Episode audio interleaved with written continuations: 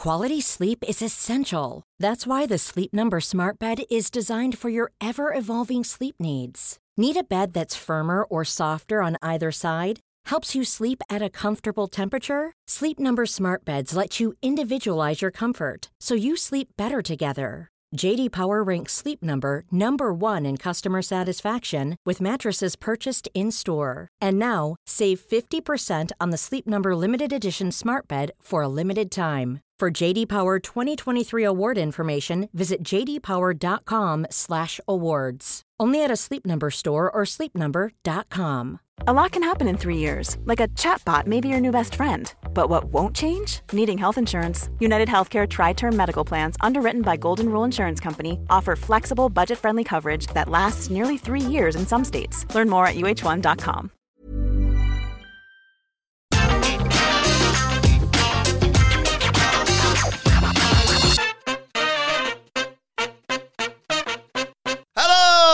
and welcome to the NXT 2.0 Spring Break in Review. I'm Adam Wilborn from What Culture, joined by one of the Dudley Boys, Michael Hamflett from What Culture, to review everything that happened on last night's episode of NXT 2.0 Spring Breaking. But before we get into it, if you're a fan of this sort of thing, make sure you subscribe to What Culture Wrestling on either iTunes, Spotify, wherever you get your podcasts from, for daily wrestling podcasts where we not only review NXT 2.0, but also SmackDown, AEW Dynamite and this is Rampage, baby. as well as pay-per-views and premium live events, we have interviews, roundtable discussions, and a round of the week complete with a buddy good quiz, of course, on wrestle culture. As I said, though, joined by Michael Hamflett to review NXT 2.0 Spring Breaking. What do you make of the show? I don't care about the show. Who was the wrestler lately that did that like with his fist, like yeah, yeah, yeah? Was it like? I feel like it wasn't CM Punk when he saw his own graphic for the world title, but it might have been Nathan Frazer unless he said, "Come on!" Like fucking just punch the air with joy. That's how I feel when you like when I when I remember that this is the interview where he's gonna do all the voices. Here it And now he's got over rampage, and you can take a mate. it is. Right, what's um? So we're previewing SmackDown, yeah? No. Right. So aye, this this was not good. It was great. that's where that's where that sentence is going. uh, aye, this was um, this had a couple of high points I'd agree. that I genuinely look forward to earnestly praising and analysing. Um, we've talked a little bit about NXT 2.0 existing in this strange space. So it occupies so many of Vince McMahon's desires as played out through his, for the want of a better phrase, druids. in, uh, John Laurinaitis and Bruce Pritchard, who um, are able to manifest their vision of his vision, right? But we also know that Shawn Michaels has kind of hung around. Uh, we know that Triple H can't quite yet scrape it off the bottom of his shoe as much as he probably wishes he could. Um, and maybe it's though I don't want to just like divvy up the credit to the people who are known to have done this before and then like save the criticism for the people that we typically don't like. But somewhere within this warped system, stories follow through and you get things that, you know, A to B to C stories. It's very basic stuff, but they manage it and then you kind of remember things. Then you get the occasional good match off the back of it because a, an okay story has been told. These TV specials tend to foster at least one or two of those. Hmm. And I think we got that here. But NXT 2.0 is so ruthlessly, furiously, almost with the determination itself. Yeah. That even these shows from a few months ago, when it was like, hey, do you know what? When they just switched the horniness off and the spunk and the weird attempt to tug at the lame and lazy penises of the 65 year old men that watch this show, this ain't such a bad wrestling show. And now it's like, yeah, it's still mainly tugging at the penises. you just get the odd wrestling match in between. The days of the, what was the first special? It was like, it came like before, what? It was Halloween Havoc. Yeah. And it sort of feels like, is this, is the Halloween Havoc branding this like blessed thing in WWE where like Halloween Havoc will take a show and elevate it? And it's like, now they've really got where they want to be. Like, you get a couple of matches where we'll all have to stroke our chins and be like, not so bad. And then the next, like, oh, the, the path by the beach is really hot without me flip flops. like, just, it, ugh. come on. yeah, that's a fair assessment, all in all. Um, we'll run through the show and we'll, we'll get to the bits that we liked and the bits we didn't like. I did like the opening to this show. Ass, ass, ass, ass, skin, skin, skin, skin. Psych, it's pretty deadly. legit great. Like again, like it often sounds like we just received this show with no respect whatsoever. Legit great, asked and answered criticism of like we put this on to AEW even bash at the beach, give some hunks. Give some bodies, like as long with all the women that you put in the bikinis and objectify. Let's objectify some men too. Fair play to the show that objectifies women more than any other show in Yeah. pro wrestling, putting two blokes on at the beginning for them to be pretty sexy. Guys, is WWE more progressive than AEW all of a sudden? No. Oh. but yes, uh, lovely stuff. They run But- through but the card not- for us. Not great. Uh, and then, ju- you know, get, get ca- catch a bit of sun and Mm-hmm. then dive into the swimming pool. Yes, boy! I, I, I think I'm starting to get it. Yeah. I, th- I don't think Pretty Deadly can quite back up this this thing they've got, this gimmick they've got, this image they've got in the matches yet. I will reserve judgment. Uh, I think I'm starting to get it Mm-hmm. Yeah, with me Pretty too. Deadly. I think. Really want someone to punch them in the face. And is that not the Exactly, job of a yeah. wrestling heel? Yeah. Uh, and then we started with arguably the best match of the night, the triple Mm-hmm. threat for the NXT North American Championship with Solo Sikoa, Carmelo Hayes with Trick Williams with him at ringside, and Cameron Grimes. Serious now, he's doing this for family. His nice hair. Um, and, you know, to a certain extent, I, I thought initially I was a little bit, I'll be honest, I was a little bit disappointed because it just sort of was a very by the numbers triple threat, knock you down so two of us can fight and what have you. But I got to admit, by the end, I was hooked. Um, we started off. Carmelo he, Hayes uh, basically gets teamed up on because he tries to set pit them against each other. And they're like, "No, you're the Bella." And so they beat him up. He keeps getting knocked out of the ring, and that allows Grimes and Solo Sikoa to go at it a bit. Eventually, Hayes recovers though, comes in and it hits that nice springboard guillotine leg drop that looks so good from him. Uh, that thing takes us to a break. We come back. Solo Sikoa is in control, uh, and this is when they started pulling out the big spots. There was a, a Tower of Doom spot. Grimes was using a hurricanrana on Sikoa, uh, and there was a whilst that was going on, there was a superplex happening at the same time. That got a holy shiz chant. Uh, followed by a "This is awesome" chant, and I thought it's not quite there yet, but there was some nice big spots. Um, I mean, it wasn't as good as Edge and AJ Styles at WrestleMania. uh, Cameron Grimes was sort of running things. He uh, hit a poison rana to get a two count. Hayes cuts off Grimes, uh, and they got us a two count off the back of that. Um, a super kick from midair allows Sikoa to cut off Hayes, and uh, then he hits a super fly splash, and it has to be broken up at the last second. There was a couple of spots in here because I went in going, "Yeah, Cameron, Cameron's got it. He's fine." yeah. And then uh, my only doubt was maybe they flip it back to Carmelo Hayes. But I have to admit, there was a couple of times in this match where I thought, A, Carmelo Hayes was about to win, and B, I think it was that one. Yeah, it was the Superfly splash from Sikoa. And I thought, oh my God, they're putting it on Sikoa. And, that, and I was like, you know, I said this before. There's this, my brain Uh, generally is quite slow. but there's times when it goes light speed, hmm. like in between the one, two, and the kick out, my brain can go, oh, they're putting the on Solo Sikoa. So I guess that means Carmelo Hayes and, Tr- and Trick Williams and Cameron Grimes moving on to the main roster. I wonder what that's going to. Oh, he's kicked out. That, what you've just described, really wonderfully. You talk about your brain being too slow. That's that's bollocks, mate. Because what you've done there is articulate what a near fall is supposed to feel like. Yeah. Your brain is supposed to go 100 miles an hour thinking of permutations already beyond it because you have decided in your mind that this is going to be three, thus creating the drama and the tension of it not being a three. Hmm. I'm glad you isolated that one for praise because I genuinely bit on, like, we'll get to, you know, the post match analysis, but I genuinely bit on that near fall in all the organic ways that you were supposed to because you've, like, shock of all shocks, actually lost yourself to the action. Yeah. Like, I, I didn't see that coming. Uh, anyway, the finish came as uh, Sikoa got Hayes up on his shoulders for a uh, Samoan drop, and then Cameron Grimes came out of nowhere with a cave in uh, off the top rope and uh, covers him. One, two, three. Cameron Grimes retains. That automatically adds an extra star in it to my book, but I, I genuinely thought this was the best match of the night. It was. Um, we've said this before as well. If ever a match has a chance of thriving on 2.0, it's in the opener, isn't it? Because there's not other been like other minging stuff on the show that Yeah. kind of puts you in not necessarily in a bad mood, but just in less of a mood to consume like, great wrestling. So you get it here, and then it's like your analogy of always, uh, you know, you got to like eat your vegetables first. Yeah. Like in NXT, you kind of need to have the good stuff first because, like, the vegetables will make you feel a little bit sick. it'll, it'll turn out that the vegetables have been off for absolutely ages, or they've been like being left to fester in that Painted box. them green. I don't know what your problem is. they've been left to fester in your fridge box to the point where you wouldn't even make soup out of them at this Ugh. point. But, but they've been like boiled for a bad roast dinner. Um, this was not that.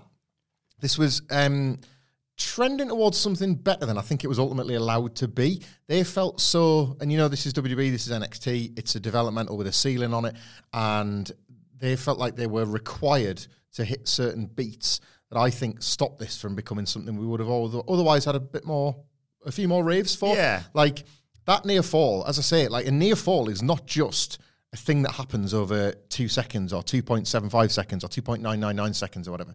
It happens over like five to 10 minutes. You've got to start feeling stuff for characters long before they arrive at that kick out, you know. And ultimately, you know, you as a fan might want Cameron Grimes to retain, let's say.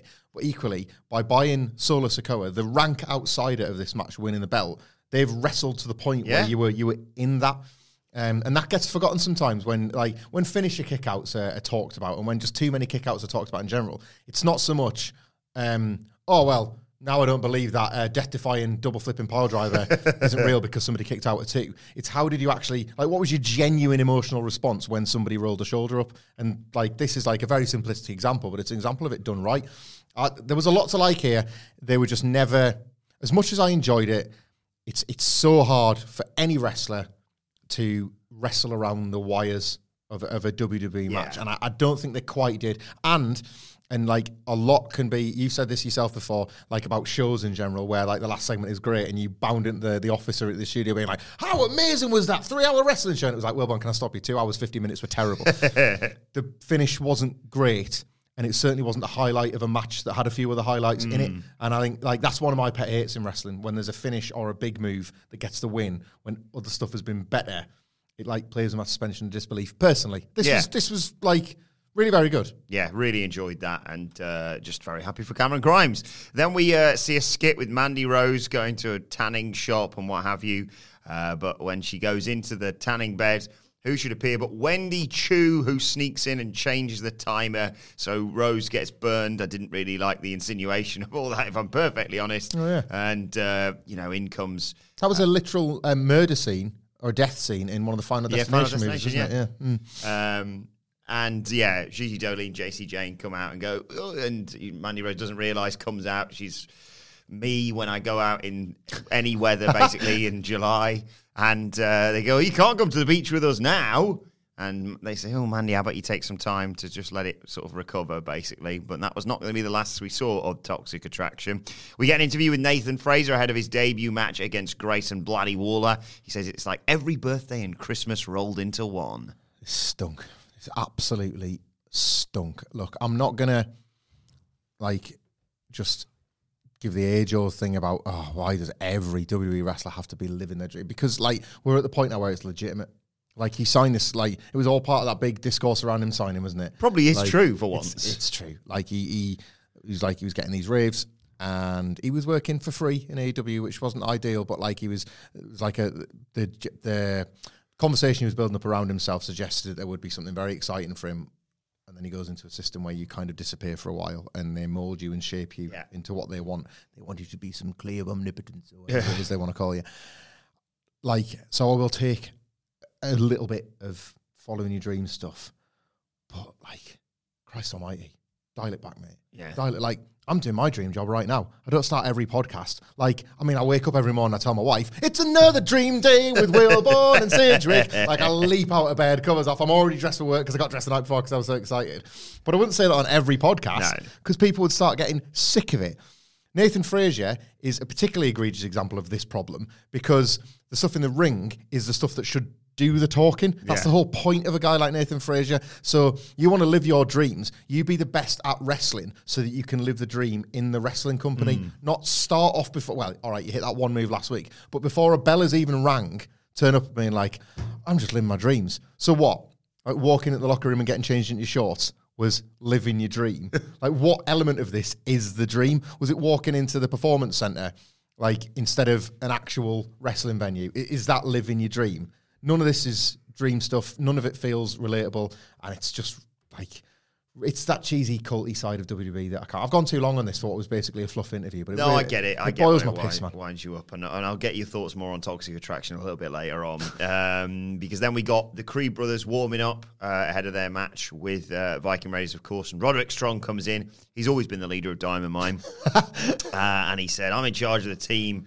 And you know, just do what I say and you'll win, and don't let me down this time. And the Creeds give him a little bit of a look, and poor Ivy Niles there in the background. I feel so bad for this this stable because it's been ripped to pieces It's- on multiple times. Well, it's the reality of decisions being made by the spreadsheet first and the creative second, isn't it? You mm. know, like he doesn't know, he doesn't get a good rap for much these days, and, and rightfully so. You could argue, but you remember when Jim Cornette used to be furious with how this OVW world he was creating was just destroyed by somebody, Vincent Mano, or John Laurinaitis, saying, "I want them."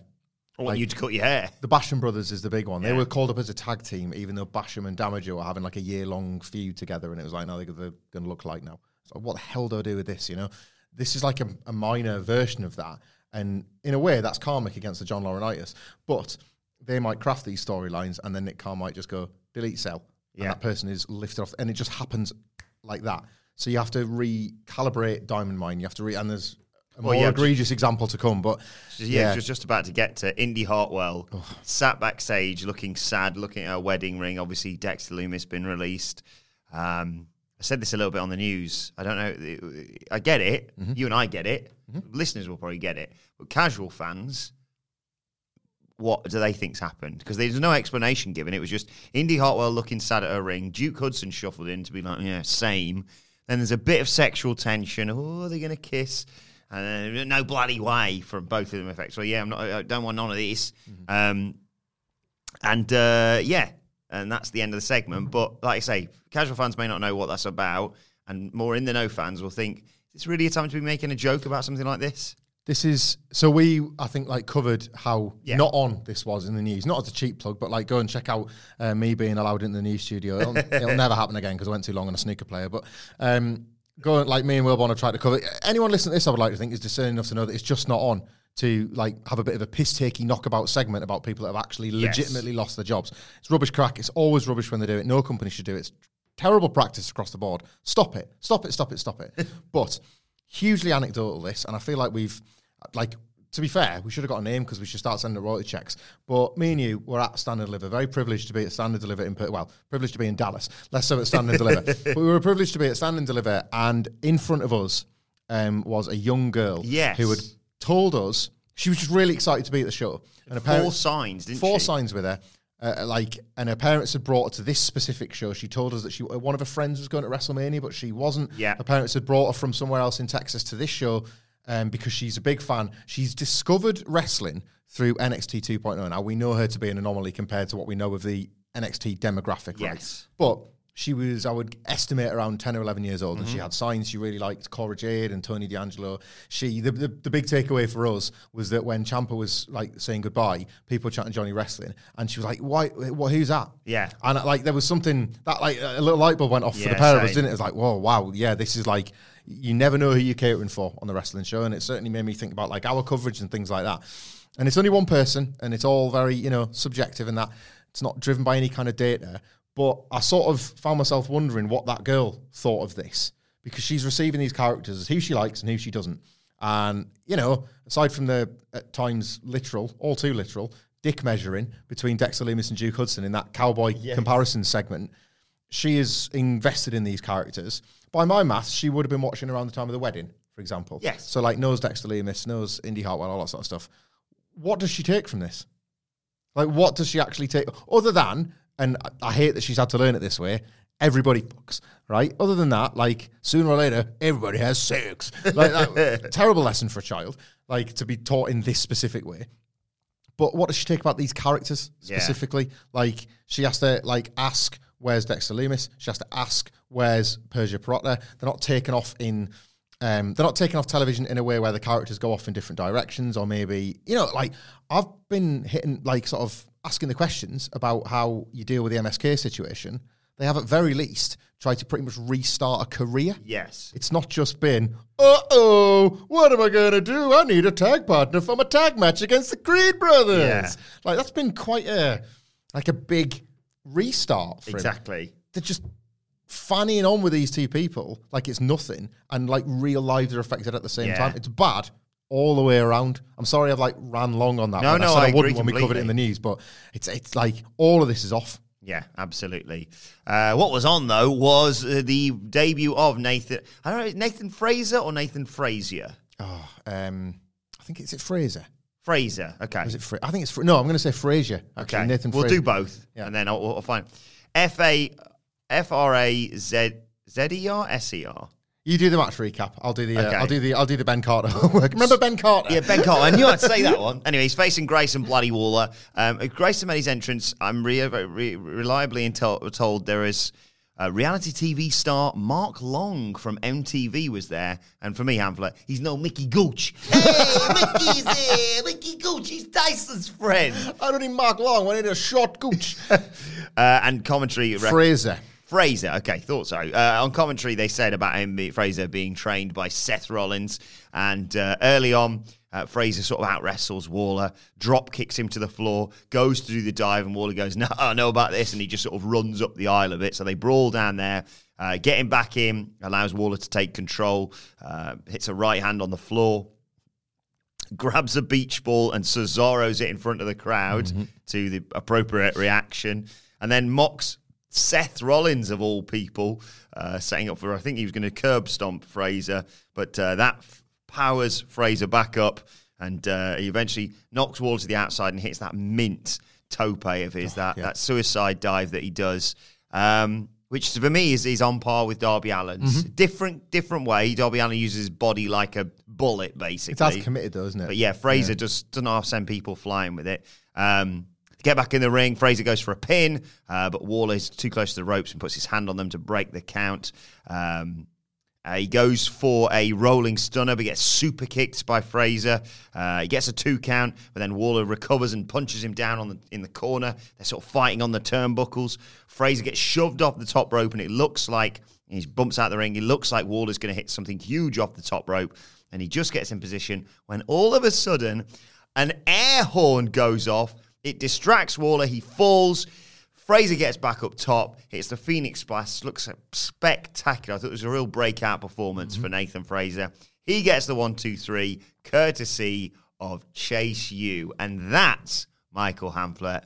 That right there is a teachable moment. Very nice. Very good. Uh, Nathan Frazer, WWE um, will uh, will get a flyer every now and then with like a lot of moves in their arsenal, and will want them to do less. And it's part of their um, like less is more philosophy with some of the the booking. They stripped some of the matches It's only TV. all of that kind of stuff. All of that, like, and that's I think that's proven flawed at this point. But I, you sort of see where they did it because Nathan Frazer's got so much more in his arsenal that he can almost drip feed it. You know, there's going to come a point where his Phoenix Splash is going to be for two counts, and he's got something else that gets threes. This is how they kind of exploit the wrestlers that can do these things. I really enjoyed this. Fra- like his dive, the Phoenix Splash was absolutely gorgeous. Uh, Frazer himself, I think, tweeted something along the lines of one of the best nights of my entire life, and I believe him. And that's where the dream stuff. Yeah, that's great like stuff. you know that's you want to see that like uh, people living their best lives is a, is a nice like in spite of what we've maybe said about like the Sammy Guevara thing, for example, there is a version of living your best life that is just nice. Yeah. like it's there's there's should be like more room for that, and I, I believe all of that to be true. So this was definitely a scaled back version of what we can expect from him, but I kind of you could see why they were doing it, and what you did get was still very good. So I would say the match was broadly a success. I really wish they'd not gone with that finish. You know, it's I I, I, don't know. Maybe I'm just like too. I was going to say I was too old and crusty for this, but then we've just talked about the demographic being even more like even older than me. So I just feel as though if you're gonna present this babyface who has got this incredible ability, would it really kill you to let his first win be a clean one? Mm. Like he's won it out of a heel. Like yes, uh, the Phoenix Splash would keep any man down, but Waller's like slipped on a banana skin to end up in position for it. It's because they're going to run this back about four more times. well, you are giving me the answer to the question. I just, I like, and I like Chase University as well. I love them. They're great. Like, I want more promos where he's going to, like, just be shouting the odds and swearing all day, effing and jeffing in Chase U. I just, yeah, I, I really wish they decided Yeah. not to bring those two things together. They think this is dovetailing storyline. It, it is not. I thought you were going to say the big D word from, from Sidge then. Look, like, I, I like wet leg and I went to school and I got the big D, but I would never trample on that man's turf on a chaise long or otherwise. When you're ready to pop the question, the last thing you want to do is second guess the ring. At Bluenile.com, you can design a one of a kind ring with the ease and convenience of shopping online. Choose your diamond and setting. When you find the one, you'll get it delivered right to your door. Go to Bluenile.com and use promo code LISTEN to get $50 off your purchase of $500 or more. That's code LISTEN at Bluenile.com for $50 off your purchase. Bluenile.com code LISTEN. Hey there, it's Michelle Norris. I'm host of a podcast called Your Mama's Kitchen. When I travel, I'm usually looking for a way to find a taste of home when I'm not at home. And one of the things I love to do when I am at home is entertain. And Airbnb allows me to do that. When I was in California recently, I rented a house that had a great kitchen. And when we were sitting around the table, we're all thinking, we're in someone else's house. Someone could be in all of our homes as well. If you have a home, but you're not always at home, you have an Airbnb. Your home might be worth more than you think. Find out how much at airbnb.com/slash host.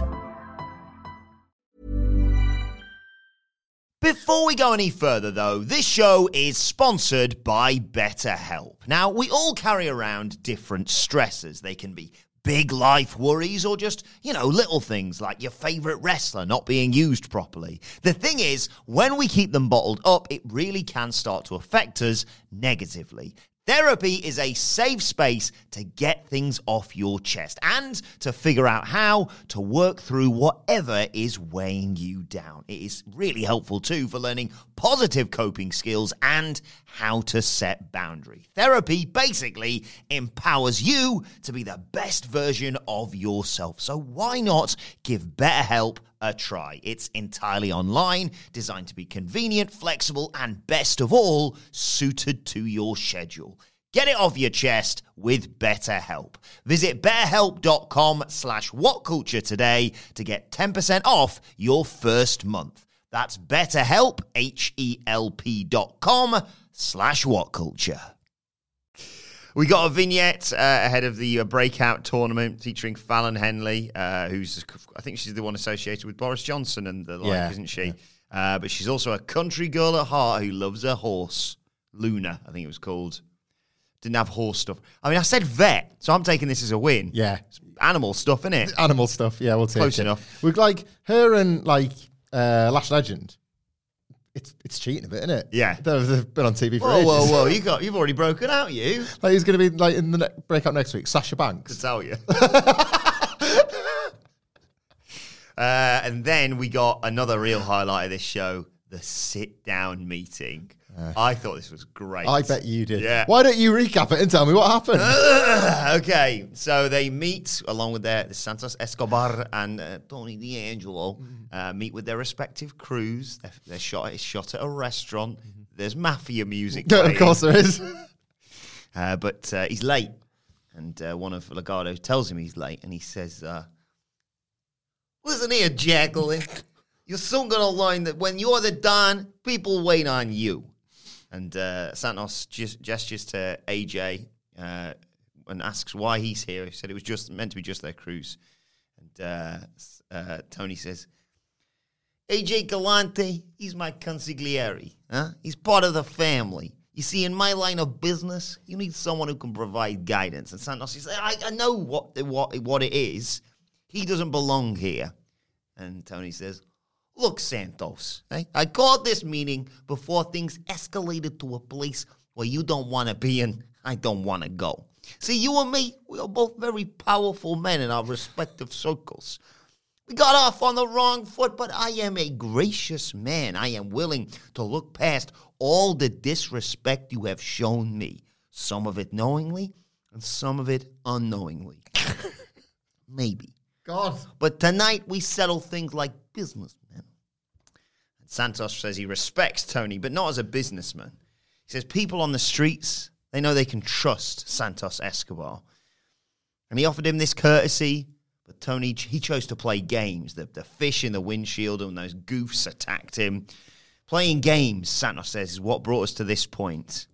Playing games, Tony says. Nah, you see, craps is a game. Poker's a game. Even Yahtzee. I haven't played Yahtzee in years. Yahtzee! I love that. To have a game of Yahtzee in the office this afternoon. I got a friend who can ruin an evening because she's so competitive at Yahtzee. oh, I've seen it happen. You met my wife. uh, anyway, uh, Tony continues. My guy Stacks over there. And we cut to see two dimes and Stacks. He's a mean dice player.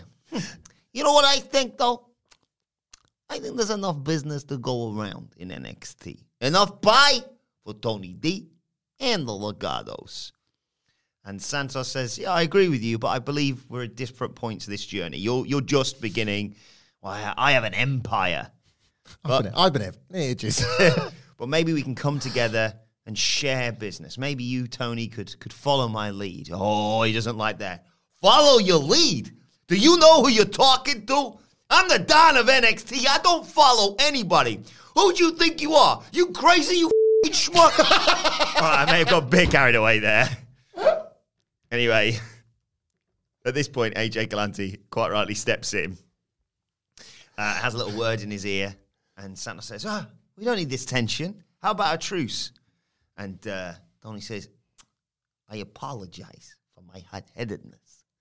And Santos apologizes for not understanding. And he says, "My consigliere reminded me that this is what is best for family business, and peace is what is best for your business." Let's make a deal. A toast to the peace agreement. And Santos agrees and offers Tony some wine, who drinks it. And for a split second, I thought, oh, he's po- poisoned Tony D'Angelo. Yeah. And uh, but he's fine, he doesn't collapse or anything like that. And they cheers and they drink. And then Tony says, uh, huh, see you all around, Santos. See you around. And Santos waits till he leaves and then tells Cruz, start the car. Goosebumps. Do you remember how, and you can almost, like, not everybody, I don't want to, like, cast aspersions, but you could almost divide the line between certain types and certain other types that would have had very different opinions on Le Dib- Dinner Debonair. Mm. Uh, oh, yes, I think you can picture the types that would have liked it and the types that wouldn't have been so keen. Bear in mind that that took place in the middle of a goddamn pandemic when nobody could go anywhere. Mm-hmm. And you just needed something to distract you from anything.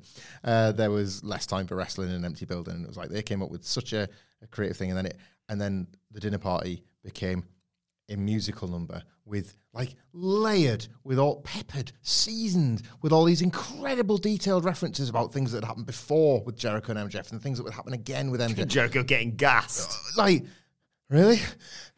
Once more. once more? Like like but that was story driven I loved like that. MJF was replacing him and he didn't like it and there was an insig- it was there was so much detail. It was so rich in detail. And yet people were still like a steak dinner on a fucking wrestling show. like, there's nobody in the crowd why not of all Yeah. the times to do a steak dinner which by the way is peppered with story it's a peppered steak Yeah. um, people were still livid. If any of those people knew that NXT 2.0 existed, they would be absolutely raging with the state of this. Look, I love your performance of it, and I watched this knowing that I would be able to get to sit in a room in the presence in the presence of greatness, getting to watch that recited. But at the exact point that you nearly flipped the table, going, "What did you just say? What is this? What are we doing?" I started thinking the same about this podcast. what did he just say? What is this? What are we doing? There was not so much as a like a, a storyline driver, a character detail. No, like wrestling, it just dissipate. You know what this was? This was, and this is like a niche reference. I know you will appreciate, but I hope some of our American listeners will have enjoyed the American version. And this, I don't know if this happens on the American version, but you know when on The Apprentice, when they get given the advertising task, Yes. and they forget that the fundamental job is to advertise the product. So you've got like, remember the year where it was like the, the pants man? Yes. And the job was to advertise pants. On The Apprentice, Alan Sugar, the dreadful tycoon, every apprentice has got one, basically just wants you to slam the packet in the front of the camera. Yeah. And the product that year was pants. It was like, pants, buy the pants. Here's some pants. You know what pants are? Buy pants. That's what he wants his advert to look like. And then the, the buyer is always like, I really appreciate the pack shot. We're going to order 3,000 pairs of pants. And then, they, and then they win the task. But there's always one group. And in this particular year, it was this guy that like created a I character- really liked him. Created a character called Pants Man, and he was wearing like a, it was like a crap superhero that wore his pants over his trousers, and he was going to when when you're out having fun, have a dance, have a dance in your pants, and it, almost to the extent they forgot to like sell the pants. What are we selling here? Well, I don't know, a, a superhero, a Marvel film, like about, about a guy with pants, like uh, dance in your pants, and like Alan Sugar's like, what the hell was this? Right? that was very much how I felt the deeper in we got to this ludicrous world. I like I I tried to make wrestling out of this non-wrestling. We get asked a lot, and like I'm going to be returning um, to the cesspool of Twitter soon because I just can't help myself. Ah, welcome back. Yeah, but people that engage with us from this podcast, we've you know, with like the exception of Matt Rains, we love these conversations because people are good people. Our listeners are great, and we just have like nice chats. But one of the questions I always struggle to answer is like, "What's your dream match? What's your AEW versus WWE?" Yeah. I don't really have any because like. I don't, I don't really want to watch them. Like AEW is a dream match factory full of different people I want to see wrestle. WWE every now and then needs to surprise me with matches I didn't really know I wanted. It, I, I'm just there's not a lot of overlap between the No. people I want. I would rather they just. I, would- I wanted Cody to go to WWE. I want the people I want to have a more creative lifestyle go to AEW Yeah. and, and so on. I don't really want to see the overlaps. I've got one. I've finally got one. I want to see two dimes and stacks versus Cool Hand Ange and Daddy Magic. Oh, It's can like, you imagine? I've finally got one that I want to see because the brief throw to them reminded me I was watching a frigging wrestling show. like, it's a good job. There's not another extended sequence that has virtually nothing to do with pro wrestling coming elsewhere on the Oh, show. God. Otherwise, I'd think this broadcast was a complete joke. I could could have cut the tension with a knife. I thought. I thought it's Oscar worthy. This. Oscar Oscar worthy. What only in the way where as soon as they called Tony D'Angelo what they called him, you were like, take that word out of your motherfucking mouth. Something along those lines. Yes. Yeah. Uh, Sorry, I've made work for you there. That's fine. impassioned. I loved. Uh, I loved. I just loved this, but I realised that it's maybe not for everyone.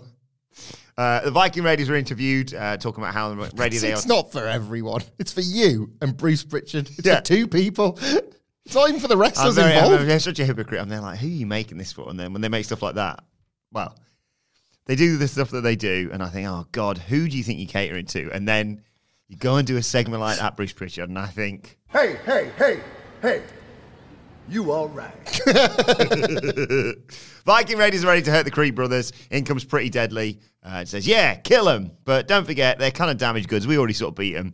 And the Raiders say, don't interrupt us. Yeah. We'll really hurt you. And they go, okay, good point. Goodbye. Uh, and then it's, it's got a great point, pretty deadly. He's got a great point. Joe Gacy uh, says, "Oh, I better win this title tonight, or bad things are going to happen. I'm I'm the change." And I think I thought I thought genuinely I thought, well, if you lose, you go to the back of the line. Apparently, that's not the case according to the end of this show. But No. we'll get there when we get there. Uh, next up, it was Natalya and Lash Legend versus Nikita Lyons and Cora Jade. Um, it was early on. It was Legend and Jade. She threw Jade into the corner, but missed the charge, and Jade attacked. And then we go to a commercial break after it's a brutal, like Cactus Jack s clothesline. Uh, someone hit. When we come back, Natalya's working over Cora Jade. There's a hot tag in Nikita Lyons who runs wild. She cleans house, uh, including a running blockbuster for a two count on Natalya. Um, but Lyons misses Natty. Blind tagging out, Legend comes in to cut off Nikita Lyons, um, and then she's she's got her she's got her in mount, and then a miscommunication costs Natalya and Lash Legend. Uh, Natalya accidentally drop kicks her own partner. Natalya gets chucked out of the ring. Uh, Lyons does that interesting leg drop thing that she does, the where she normally tries to pin them. Yeah. Uh, but Jade, she what gets the out Miz is practicing so they can do Mortal Kombat. Indeed. Yeah. And then Jade, Cora Jade comes off the top with a flying senton uh, and covers Legend. One, two, three. I don't know. Like this is almost impressive in how unremarkable it was. It was it was mostly well executed, which like I know that sounds like a, a patronising and low bar, but like a lot of these matches aren't well Yeah, executed on a, on 2.0. We're watching. We said this a lot. We're watching people develop on television. It's not the place where they should be developing and getting these reps, but they're getting them here nonetheless. I I, I couldn't feel a thing for this. They're like what they've never understood about miscommunications and how can they coexist is that you need a bond in the first place Yes. to feel breaking down. And uh, there's just there's not one. Of course there's not one. Natalya's been in nxt for all of like three or four weeks. And even then this has been very forced in order to set this tag match up. So it doesn't it doesn't achieve what they want it to achieve because you don't come away. So like natalya worked um, got to the final of the uh, women's title tournament in 2014 and lost to charlotte flair and there was a bunch of wrestlers that people didn't know all that well on NXT who would go on to become like your likes of the four horsewomen and the people that like were the foundational members of the AW women's uh, the AW the NXT women's roster. Natalya, on the other hand, was seen as this one of very few credible women and a divas roster who wanted to prove herself because she just didn't feel like there was competition. That in itself became a really good self-contained story. And then when she loses to Charlotte, in by the way, at that point, probably the best women's match in WWE and NXT history, it shows itself to be this great achievement for Charlotte because not only has she won the title, she's beaten somebody that like nobody else could have imagined beating in an Natalya. Yes. All of this is the opposite of that because Natalya is not established as this danger to the new women. She miscommunicates like any old loser would. like the whole thing she's supposed to have is experience, and she's like, it's one of the like it's like a rookie mistake, isn't it? Miscommunicating with Yeah. your partner, rookie error. So the baby faces don't get that feeling of God, they've achieved something here today. And the match isn't that good. So you're left with not a single memory of the in ring to draw I from really struggled with this. to draw from if and when Cora Jade gets her singles match with Mandy Rose, and you're like, yeah, let's uh, let's relive how Cora Jade uh, got like sort of bounce back from the setback at Stand and Deliver Yeah. and like climb the ladder all over again. You're not going to remember any of those stages of the journey, and it just, I like, I. uh, If, if it sounds like I've avoided talking about the match to talk about the bigger picture stuff, it's because that's what all of this should exist for. Yes. And none of it was successful in that regard. Um, we got another vignette for the breakout tournament this time. It was Tatum Paxley. She's a power lifter. Yeah. And she's going to win the, the, the tournament. Uh, and then let's go to the beach. Each let's go get away with Jacy Jayne and Gigi Dolin. Uh, and they go there and they pop, they drive there and they pop the towels down, take their, their flip flops off, and they go and do sexy frolicking in the sea. And who should pop up to spy on them but Wendy Choo and Roxanne Perez? Roxanne's not really sure about this, but Wendy Choo's just basically like, follow my lead. She means signing for this company. Yes, and uh, she uh, she steals their flip flops and their car keys. So when they come back, no bloody flip flops or car keys, and then they spot them, I think, or they try to leave the beach. I can't remember what order this came in.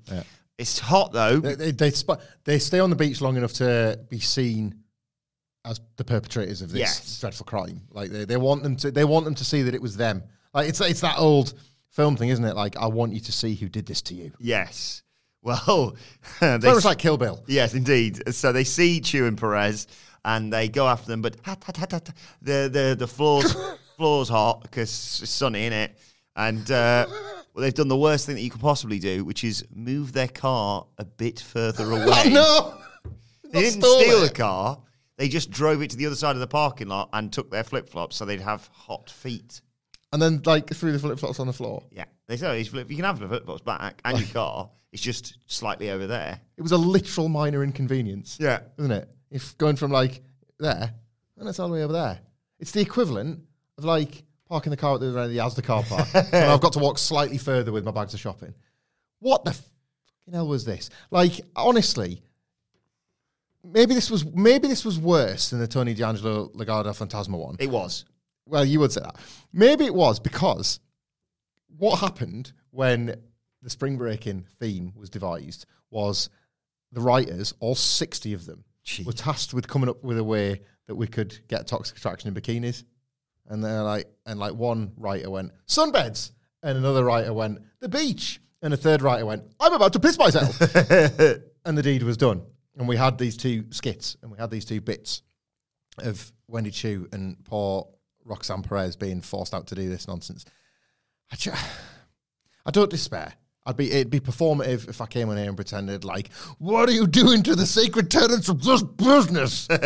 because we know what they're doing to the sacred tenets of their own cacks, and it's pulling them really hard. Hmm. I ju- just they're toxic attraction are like they're what we are supposed to care about is the is the tag team titles How are we? and the tag team and, the, and the and the belts. We're supposed to care about the belts, and they're gonna have a match. This is gonna set up a tag team match. So it's like we don't want to lose those titles. It's like you look like a couple of idiots. you look like a couple of Monica playing idiots. If they don't have like a Home Alone themed match, then what's this all for? I agree. I actually agree. It's it, the story is in service of some sort of stunt match where Wendy Choo and Roxanne Perez play Kevin, trying to stay one step ahead of the Wet Bandits. Guess who can play the uh, bloke with the shovel? Old man Ciampa. No man, just steps in at the end. Oh man, there he is with a shovel. Ain't no panic, he kills kids with that shovel. Old man Ciampa, give him a creep. Oh, man. You know the. It's not the worst thing, but all of this is the And worst. and also, guess who? Guess who? Uh, Vince and Bruce can play the Sticky Bandits. talking about them coming in the pants.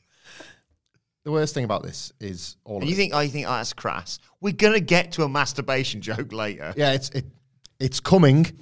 um, the worst thing about this, apart from it all being the worst, is that in this segment, like it has to lead to a title match, which is embarrassing. In the Tony D'Angelo Del Fantasma, this is a problem with this whole stupid show, right? Is that all of these people are involved in these silly universe breaking skits that when a, a serious bit happens, like a title match, you can't take it seriously. Or in the case of the the face off between these two opposing stables now, or ones two families, the serious bit is uh, Von Wagner winning a wrestling match, and you like he's the like that guy is the smart one, like rising above all this. Thank God Von Wagner's here to save like to sort of like re- like rein in like the credibility of all this a little bit. Thank goodness for Von Wagner. Speaking of main roster stars that could pop up on this show, Yeah. very r- surprised that we haven't had one because it does look like Vince and Bruce like to edge themselves. So, you know. Creed Brothers versus Viking Raiders was next. Raiders batter think early you know on. me? Never seen me. Jack, jacking, batter each other.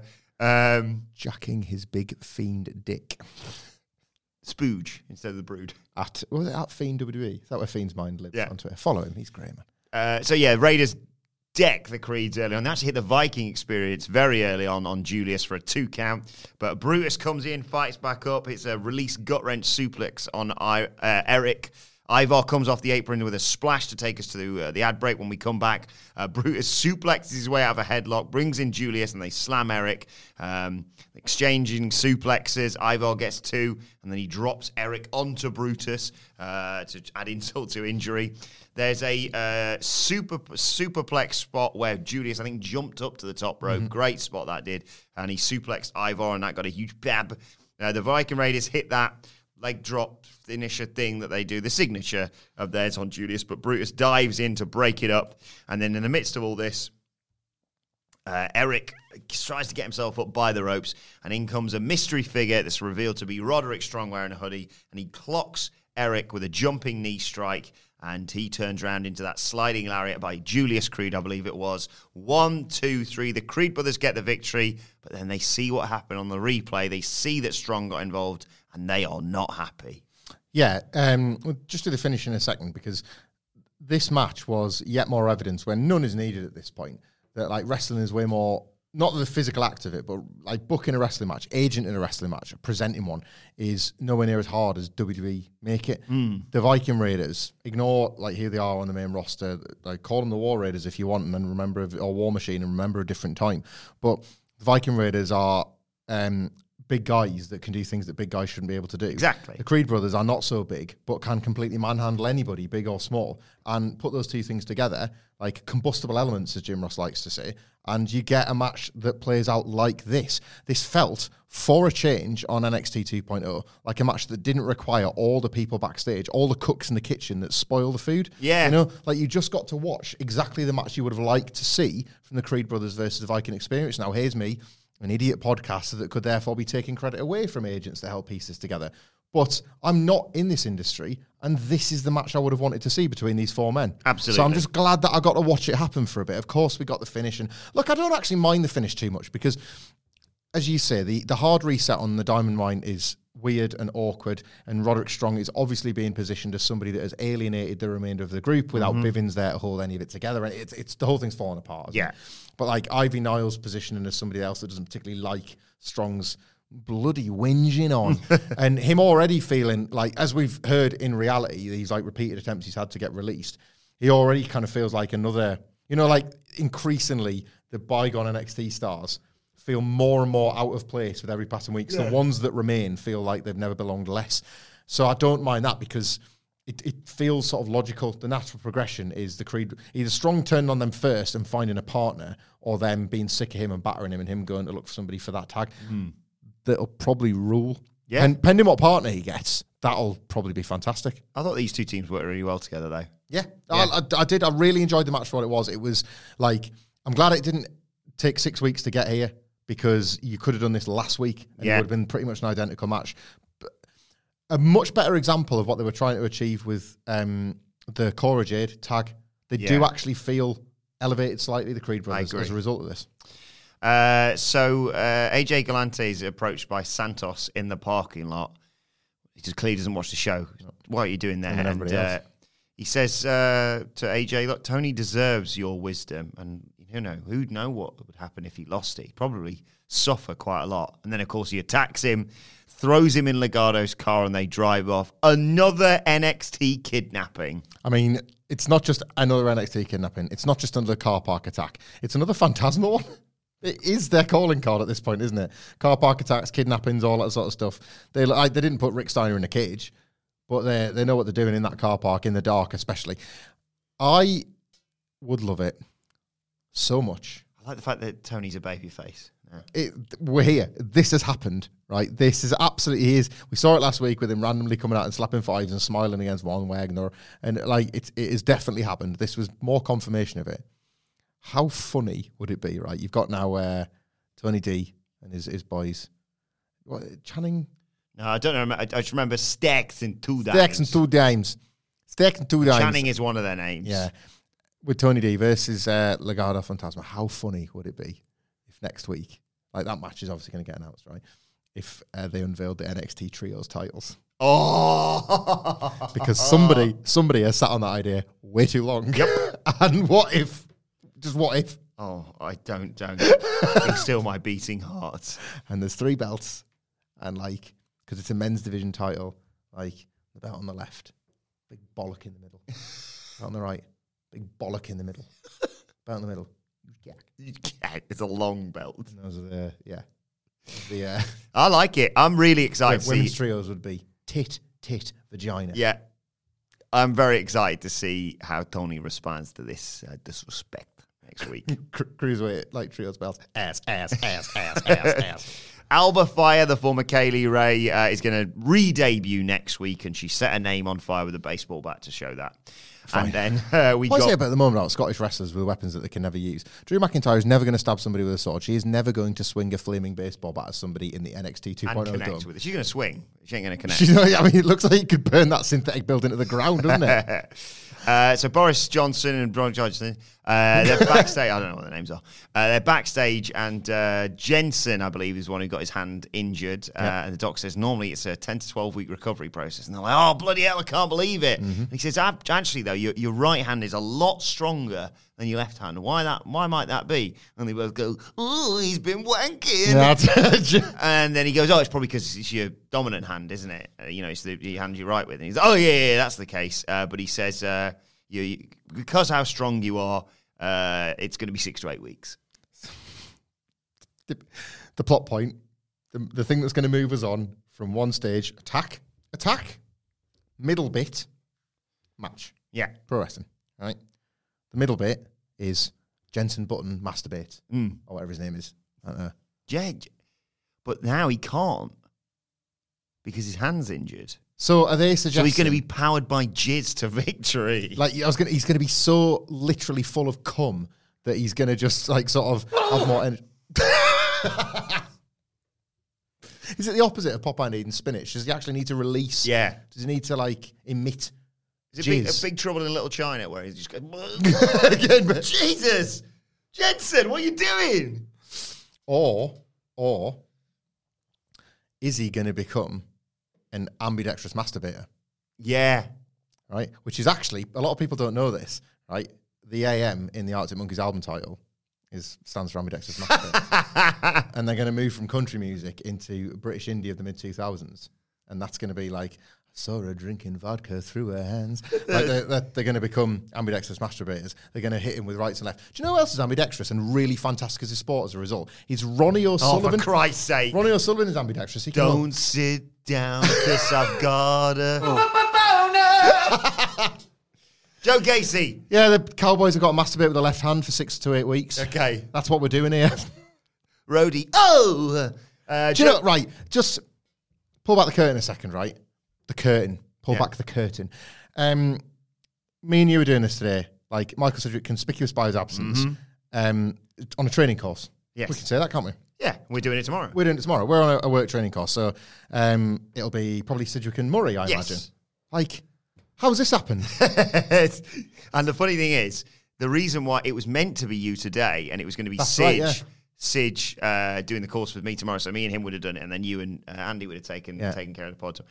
He's got to pick up the kids tomorrow, so apparently he can't do it or whatever. like, you know, there's going to be the, the Ring of Honor women's title match.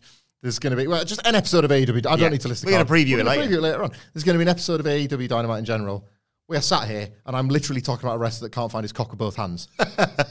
It j- I don't know who the real, real winners. We'll find out after we talk about Joe Gacy versus Bron Breakker for the NXT Championship. During Gacy's entrance, has this ever happened before where it turned black and white? Only for Bron Breakker to bring the colour, bitch. Uh, no, they, they keep doing, and I like this. They keep doing stuff with Bron Breakker's big entrances, don't they? There's always something like he, he- they find different ways for him to destroy Triple H's legacy week by week. this time was him bringing the color. So in their mind, Joe Gacy, the black and white and everything, was a, the bloody Capitol Wrestling Center, like the one of those old timey record players. Bron Breakker. it's like like every every now and then, like my kids don't watch a lot of terrestrial television every now and then, so this I don't see this very often. Unfortunately, they're exposed to advertising through literally every video they Yeah. watch. But remember how kids' TV when we were younger used to be in? So we were in a hotel at the weekend. And I had to put the telly on because otherwise I would have had to parent them or talk to them. We put, we put the telly on the room while we were getting some bits done, and they were watching channel like Channel Five Milkshake or whatever. Oh, yeah. And then in between the kids shows, there was adverts, and I forgot I like so. There's some of the programming is pretty good. You might have like Peppa Pig or something, and you watch it. It's like, yeah, I, I, know. I feel okay with my kids in the company of this TV show. Fireman Sam, I think, was another one. Oh, and then it's like uh, cut to the advert. It's like, uh, yeah, kids are coming next on milkshake. Fireman Sam. I was like, it's like wild, wacky action bag. buy stuff, buy stuff, buy stuff, buy stuff. Can you buy this back, please, mum? And it's like sort of every advert is just this person, this adult screaming at you while kids have the best time of their lives. Uh, yeah. And it's a bit like the transition between Joe Gacy and Bron Breakker. It's like, this guy is kind of rubbish. Bron Breakker's in the goddamn house. well, you did like the fact he wore his dad's singlet. No. No, I didn't, Wilbur. Oh, okay. I you were- assumed, I You were assumed. thinking this was a freebie, weren't you? The colour's not right. It's close, but it's not right. Yeah, because he said it's it's the same singlet. it ain't the same singlet, And I brother. heard Let people me tell that you. wasn't the Like, case. the numbers were were not quite aligned. Like it was a bit wackier in the on the on Rick Steiner's one, and it was like a different. Like his was more of a sort of peachy thing, and Steiner's was more of a sort of pale orange. I was annoyed at that. you can tell that. Like, Brilliant. I'm so the one thing they've tried to do to cater to you, they've messed up. And Rick Steiner wore that, not most famously, but wore it, I believe. Somebody will correct me if I'm wrong. I think he wore it on the first episode of Monday Night Raw when the Steiners were successful. Yeah. In the Manhattan Center in January 1993. Why was this not made for Bron Breakker's Monday Night Raw title win? Oh yeah. Oh, yeah. See? Because they don't think about things till about ten minutes before they go. Yeah, it's it's basically the same, isn't it? So, what you are saying is yes, the one redeeming feature the Smash might have had has now been ripped away because I'm a miserable bastard. So early on, Breakker is Bron Breakker basically, and Gacy gets powered out to the floor, but he cheap shots him and takes control, trips him up, uh, knocks Breakker off the apron, and we go to a break. And then when we come back, it's like right, okay, big rush to the finish. Um, Breakker gets pulled off the middle rope as we come back, and Joe Gacy goes, "What if I was the flipping thief?" or I should I should say Bray Wyatt because he he climbed he like climbed up in the corner, then turned himself upside down, and I went Bray Wyatt. Who that is. It was I don't know. It was strange that that they thought, yeah, that's a thing. We'll just do that and make that won't make him think of anyone else, or maybe it is going to make. The, but then I liked Bray Wyatt a lot more than I liked the Joe Gacy character and what he's become in recent weeks. That was Bray's thing. Anyway, um, I think it was Breakker. Yeah, Breakker comes back then. Uh, hits him with shoulders, running clothesline, uh, but the b- belly to belly overhead gets blocked. So Gacy hits a reverse DDT, gets a two count, uh, but Breakker fires back up and it's the Steiner Bulldog. That gets him a near fall. Um, Breakker, I did like this. Now, this I did like. Goes to charge into the corner. Yes. Gacy gets out of the way, but Breakker stops himself because he's learned from the Dolph Ziggler match at Stand and Deliver. Uh, that sets up a Frankensteiner. Um, belly to belly gets another two count for Breakker, but he misses a charge, and that allows Gacy to hit. I don't really know what it was. I've written down Alabama Slam. It wasn't an Alabama Slam. It was this weird. He sort of had it on his back and he slammed him down. I, I, I thought it looked pretty cool, to be honest. Um, he uh, also hit a sit out power bomb, and maybe that's what I'm thinking of here. Gacy gets two off that back of that, goes to that mint finisher of his. I do like the handspring Larry that he does, but he misses that, and Breakker recovers, spears him. One, two, three. There we go. Bron Breakker retains. Let's move on to the next feud, except no, because as Breakker's celebrating and he's all smiles with the title, and the shows are just about to go off the air. Breakker's celebrating, and two of the druids are standing on the apron as the show closes. Wolfpack Sting is a druid now. this guy with this red face in a druid outfit was like, Yo, your nightmare is not over, Bron Breakker. And I was like, they were like, it's only just beginning. And I thought, oh. Jesus Christ, I know. The match wasn't great. The finish was um, to the letter, I think, what we predicted on the preview, wasn't Yeah. it? Goes for the goes for the big handspring, misses Breakker, wraps it up. Like, fine. Like that's that's where these wrestlers are at and what they should be doing, I suppose. We have been particularly at pains to say that Joe Gacy is not the man at fault for the oh, problems with no. Joe Gacy. In ring. And I thought there was there was some evidence of that here. That if only if only the gimmick wasn't so overpowering, he would be able to wrestle around it. Mm-hmm. But I think it is very overpowering, and I think the upside down moment was a realization of that because we've been jokingly referring to him as fiend because a we just really miss the fiend and think it like WB has never been more tailored to a character like the fiend, but b because this stuff is so fiend adjacent that it feels like a parody almost mm-hmm. as a result. And I like they have they have imposed upon Joe Gacy this thing that he has to do. And look, we all go to work to satisfy the whims of our boss. So I don't want to be too harsh on Joe Gacy for follow presumably following instructions in a way where he gets backstage and they're like, that is exactly what we wanted. Thank you very much for that. In their minds, they believed it's moved um, Bron Breakker along and indeed moved this frigging story along to wherever we're going next. But it's it's it's the opposite of developmental because it's not developing the skills of this man. You can see it now. You can see that this is actively harming the development Yeah. of a Joe of someone like a Joe Gacy because you've put him in a boiler suit and you've asked him to be the fiend. It's just frustrating. Bron Breakker was all right. It was the that Dolph Ziggler detail was nice. It was what they're presumably going to do is going to give you like a where's Wally to look for in every match. They're not. It's not just him winning the belt that is charting the growth. They want you to see it in every single Yeah. match because this man is almost as fresh as what we've been shown. He'd had like remember the 2.0 debut and he was just unleashed on the world and you went in his cage match. He had like four matches or something. Yeah. Ever. Like you were almost getting him exactly as he's being presented to you. There's no Largo loop anymore. No. There's not really house shows that he would feature on. It's pretty much it. Like match by match, you're watching it. So actually inserting that into the matches with things like, y- you know, and it's it's laid out on a plate for you because it's WWE. But I'm not going to do that thing that I did last time. That's maybe not the worst way to go. No. Bron. So I don't I don't hate that. Um, I don't think they need to put him in as long a matches as they are. I realise they're trying to make him WWE standard, but the problem that WWE always seem to not realise is not everyone has to have the same match. no, it, Like yeah. I, I, Goldberg is a very divisive figure, and I certainly am not suggesting that you know we should just have a Goldberg 2.0. yeah. But there was always a certain intrigue in WCW. When you when you brought it back for as brief period it happened in WWE, and then Triple H came along and went right, let's see if we can go twenty minutes. Well, they brought this- and they then brought did Goldberg it, before they fixed him, Yeah, and know? then they and then when it came back and he was older, and you were like, all right, this is a piss take. that He's he's smashing these dudes in four minutes. Aside from the Brock Lesnar stuff, Yeah. obviously. Um, but yeah, why not just have Bron Breakker be a guy who like, you know, survive if I let you.